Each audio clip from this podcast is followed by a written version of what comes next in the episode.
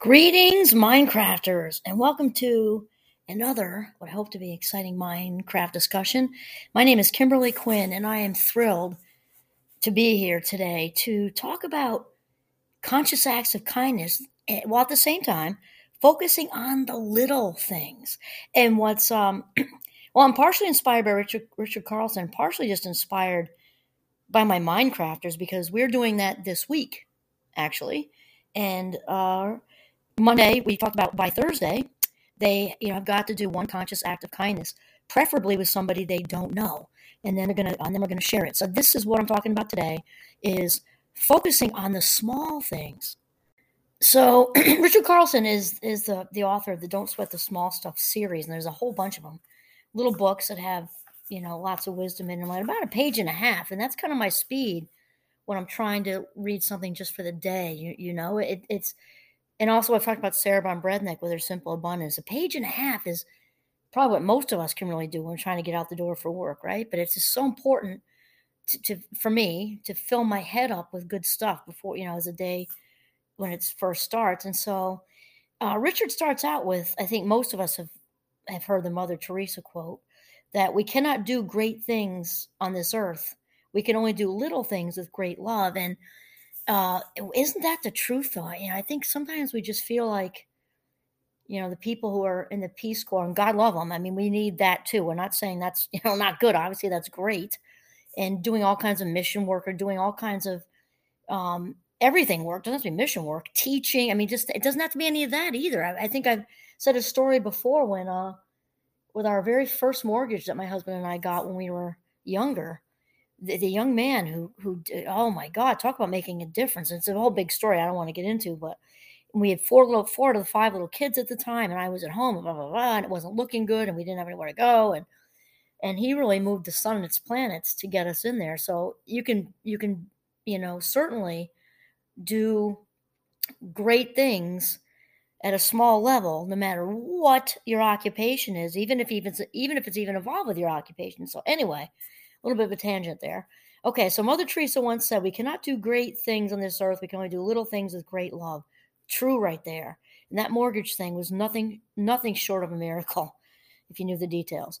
This is like that was 30, I don't even know how many years ago that was. I think it was 1997, whatever the math on that is. Okay, so then Richard Carlson goes on to say, Sometimes our grandiose plans to do great things at some later time interfere with our chances to do the little things right now. You know, I just want to stay with that for a minute because I think that's an all too common mindset. You know, later when things loosen up for me in my later years, once I'm done with this, this, that, this, and raising children and running a business, and then I can find it. I'm going to go do something humanitarian. And, you know, and hopefully that's, you know, true for you. But I'm a big fan of not putting things off in life in general. I mean, you know, I mean, it sounds cheesy to say, right? But you know, whoever that was that said that at the first time that live every minute like it, you know, um, like it's your last, because one day you'll be right. You know, and I, I feel like that was Malachi McCourt that said that. I could be wrong, but brother of Frank McCourt, who wrote Angela's Ashes, that famous book was so good about his experiences in Ireland. Anyway, I think it was Malachi McCourt. Um, you know, one day you'll be right. Isn't that the truth? Right. So for me, there's no better time than right now. You don't put off the I love yous. Don't put off the anything. Don't put off having fun.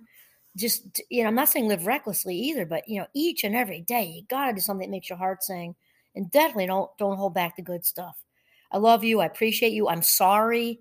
You know, all of that. And as far as the, the, the conscious acts of kindness and, a lot of times it's you hear random acts of kindness. A person, I don't believe anything is random. I think there's a kind of a great scheme of things, I guess. So that's just, you know, kind of my opinion.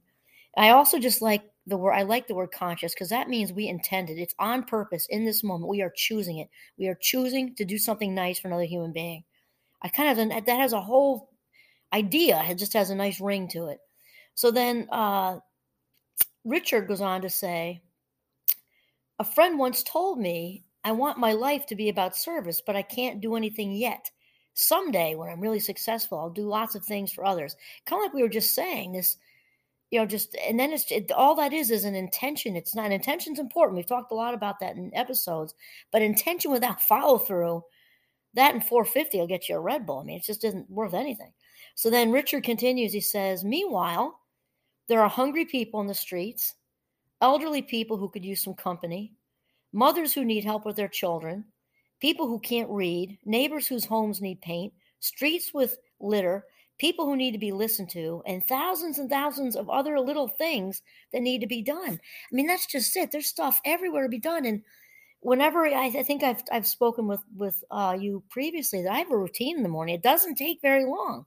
You know, I do have a prayer life. I start out with that, and I'm out in the woods with Giovanni, and then, um, or whatever that looks like for you, universe, source, higher power, whatever.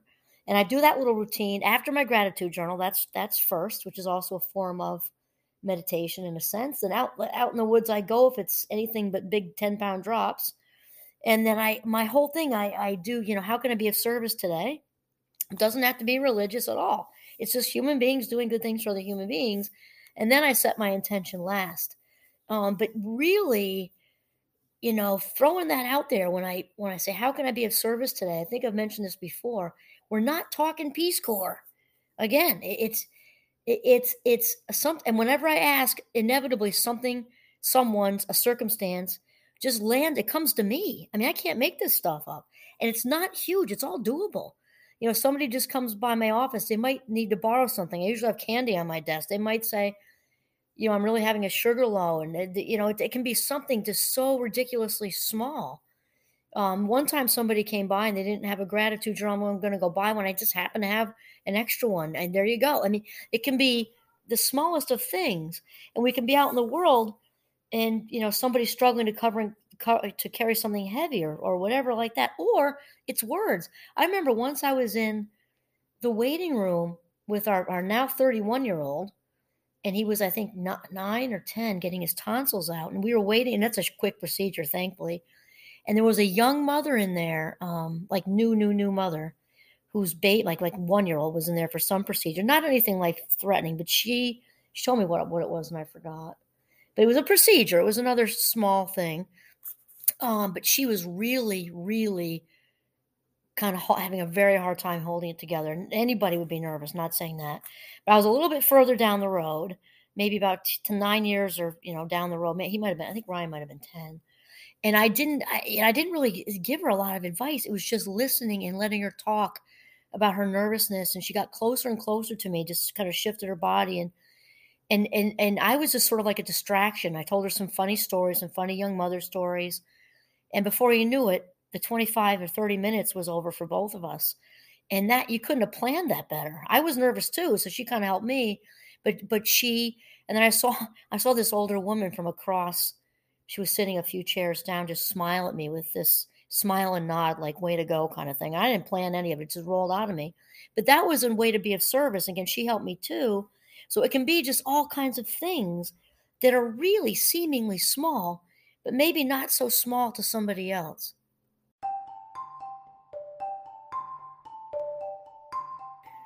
So Richard goes on and he says, Mother Teresa was right.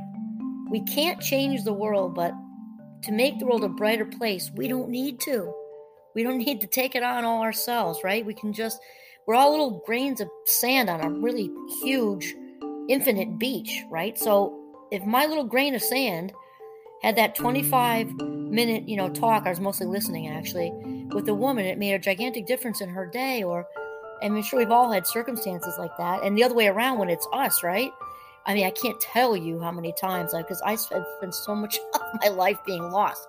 Though I don't look at it as a as a downer. I, it's all I've been met the coolest strangers being lost actually, and it's just when I mean it, it was like the Amazing Race when I was in Madrid last summer. You know, I was constantly I had like 35 seconds to get to the, the plane, train, or automobile, and I was just oh my gosh, it was just hard to navigate.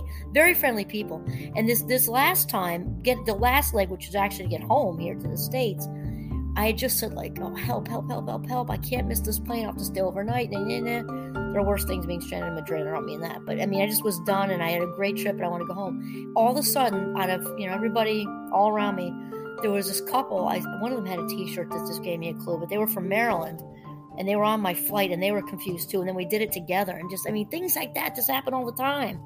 And man, did that make a change for me because I literally we were literally running. So if I would have had three more minutes of hesitation in asking, that would have been it. right? So that made that nice couple staying staying with me, letting me tag along, was uh, enormously helpful. So then um, Richard says, all we really have to do is focus on those little acts of kindness, things we can do right now. My favorite ways to be of service are to develop my own helping rituals and to practice random acts of kindness. He says, almost always little things that give me enormous satisfaction and peace of mind. It's interesting because we're doing this, I'm doing this with my Minecrafters on Thursday. I'm going to show them a TED Talk. And I didn't actually did not plan to share this with all of you. It wasn't that wasn't not sharing. I just kind of came into my head. That's what I'm saying. Mark Kelly. It's a TEDx talk from TEDx talk from Ireland. It's only like six minutes long. He, he, oh my gosh, it was so cool. He was talking about riding his bike to work, back and forth, back and forth, back and forth, constantly seeing a couple of the same homeless people, back and forth, back and forth, back and forth. One day he decided to stop, and he said, "What would you like?" And the man said, "Oh, just a coffee with two sugars, please, two sugars and cream." He said, "Okay," and he said he couldn't believe. You know, he heard he, his idea was just to help the man. He said he got to work, and I just, I felt so good. He said, I just all over a cup of coffee. He said, I felt great the whole rest of the day, only for a cup of coffee. So he came up with a new idea, and he went to, uh, I don't know, the Irish version of Walmart. I, I forget the name of the store. And he got things that he could tell people need. I think he might have asked the man, actually. And it was socks, something else, and toothpaste. So he put a bunch of Ziploc bags together with socks and toothpaste and whatever the other thing was and he kept them in his backpack on his way to work. And he kept, he would, you know, when he saw somebody clearly in need of this, he just stopped on the way in. And he, there was one man, a different man than the coffee guy, who had socks on, but they were toeless socks, like he said, like you'd have if you just came out of surgery. And he handed them to the man. He immediately took the, the black socks out of the bag and put them on. And he said, I just kept feeling good. He said, I feel selfish. I'm doing I'm doing these nice things for people that aren't don't take much. They don't take much money, much effort, much anything. And he said he felt selfish because he felt so good. And so that ended up turning into he went into work. At, uh, I think he worked at a rather sounded like he worked at a rather smaller place, and the people at his work were he was kind of sharing things and sharing things, and it went ended up like kind of rippling through the whole office, where they all started doing kind of a pay it forward situation with their own uh, coworkers. And so, oh my gosh, I mean, think of the conscious acts of kindness. It doesn't take much, and we do get a dopamine fix. I mean, if we just hold the door, door open for someone, and perhaps that's the brain's way, or I'm saying, well, let's just say like the universe, God, source's way, higher powers way, of keeping us doing nice things for people. And that man who did the TED talk, the young man, Mark Kelly, said when he his his worker his uh, coworkers kept asking, him, he said, "No, it's really quite selfish." Because I feel so good. And um, yeah, I just wanted to share that. It came right in my head. Okay, so Richard continues. Um, okay, almost always little things that give me enormous satisfaction peace of mind. That's where we left off. Often the most appreciated acts of kindness aren't the million dollar grants from giant corporations, but the one hour volunteer work in a home for the elderly or a $5 gift from someone who can't afford anything at all. Very similar to the story I just shared about the young Irish fellow um, with the socks. I mean, gosh, I mean, this does not take much, right? And then Richard winds up, he says, if we focus on how little difference our acts of kindness really make in the scheme of things, well, surely we'll end up, you know, frustrated. And we'll probably use our hopelessness as an excuse to do nothing. Using our hopelessness, frustration, right, to use to as an excuse to not do anything at all. Well, that's not the idea here. The idea is that it's dominoes. It's and actually my license plates are paying it forward, by the way. Um, oh, that has me another stray brain cell. I'm thinking I'm having a very much a fast mind club day today. One fun thing that I do now, my kids do it too, even when I'm not with them, because it's just stayed with them. My husband now does it too when I'm not with him. When we go down from Vermont to Boston, because not all toll roads are like this, because uh, sometimes it depends on where you're coming from, whatever, so you can't guess it. But the one when you cross from New Hampshire into Boston, is a dollar each way. That's it, period. It's a flat dollar. So when I go through, I pay for myself and the car behind me. Even if there is no car behind me, eventually there will be, right? And the, the, the toll people, 100% of the time, will smile and say something really nice. Sometimes it's just thank you. Sometimes it's they'll say something like a one liner. They'll just say, God bless you, or they might say, how nice and good for you. I, I don't know, whatever. And so, and then I go through the toll. It's like six lanes. It's you know, we go through the toll, and I just do it to have fun. It's good karma, whatever. I would say two thirds of the time, if there's a car right, if there's a car right behind me, they'll really step on the gas to try to come alongside me, and they all wave and honk and everything. It's only a dollar. It's only a dollar. And there's one last story I'm going to share because um, that also just came into my mind, which just means that this is just the whole talk is just authentic, and it, it's the universe talking right through me. Once going through that exact toll, I was headed back to Vermont. So I was at the New Hampshire rest area. I just paid the dollar for myself and the person behind me, having no idea who that was. I pulled into the rest area to get a snack and everything like that, and a woman pulled up next to me in uh, in a in an old Volvo, and she said, "Can I give you a hug?" And I I, I didn't put it together right away, and she said, Aren't you the one who paid the dollar in front of me? So I'm getting choked up just like we're living this. And I said, Yes. And she said something. She said something. I'm going to paraphrase. It was like probably 10 years ago. She said, I just, you've just, um, you know, instilled faith again in the human, in human beings for me. She said, I've just gone through the worst breakup with my husband of like 25 years or something. And she said, I don't want to give you all the details, but it was just horrible. And my heart was broken and I've lost everything. And uh, even though this is just a dollar, you have no idea how much this lifted my spirits.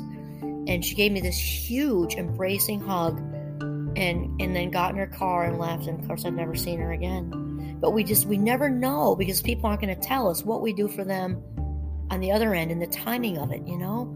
And so I just thought I would share that with you. And then, lastly, Richard says, uh, if, however, we take great care in doing something, anything, we will feel the joy of giving. We will, sorry, we will feel the joy of giving and will help to make our world just a little bit brighter. Okay, awesome. Conscious acts of kindness. You can do one a week, you're doing well. You do one a day, you're my hero. Okay, one a week. Let's strive for it. This is Kimberly Quinn signing off from the beautiful, beautiful Northern Vermont. Have a mindful day.